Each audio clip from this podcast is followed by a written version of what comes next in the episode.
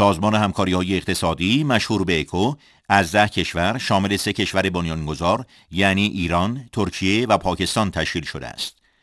7 کشور افغانستان، تاجیکستان، آذربایجان، ازبکستان، قزاقستان، ترکمنستان و قرقیزستان از سال 1372 به این سازمان پیوستند.